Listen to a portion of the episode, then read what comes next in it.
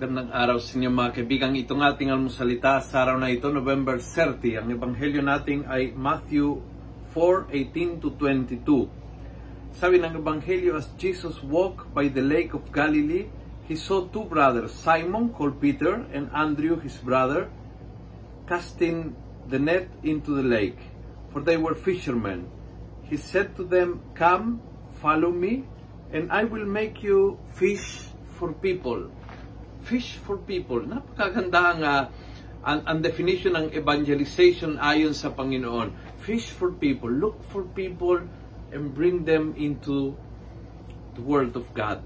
Alam niyo, nung panahon ni Jesus, yung dagat ay um, simbolo ng uh, kaharian ng kadiliman, kaharian ng, ng kasamaan.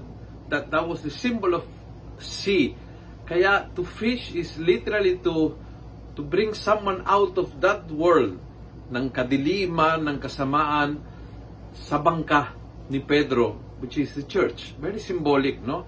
Uh, kumuha ka ng isang tao na pinakaharian ng kasamaan, pinakaharian ng madilim ng pag-iisip, pinakaharian ng ng ng masamang uh, hangarin sa buhay at tinulungan mong kinonek sa simbahan, sa sa lugar kung saan nagtipon-tipon mga isda ng Panginoon. Tayo po, mga tao na galing sa mga nakaraan na may, may, may kadilimang, na may kasamaan, na may kasalanan, but binigyan ng chance na makaroon ng panibagong buhay.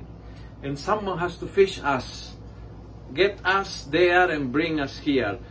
There is uh, sitwasyon ng kalungkutan, ng kadiliman, ng kasamaan, and this is situation of blessing and joy dahil kasama natin ang Panginoon.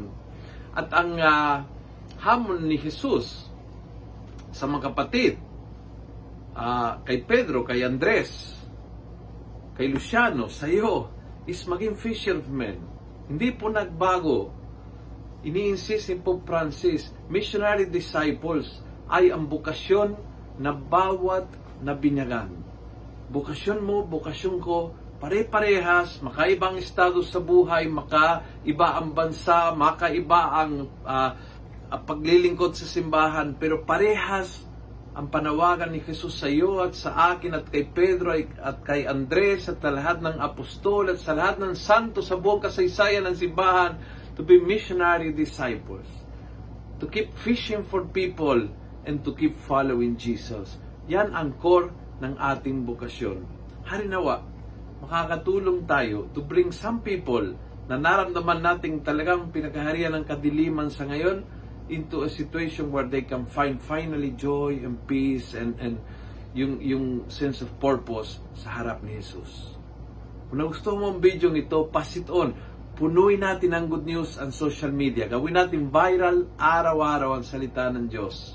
And God bless.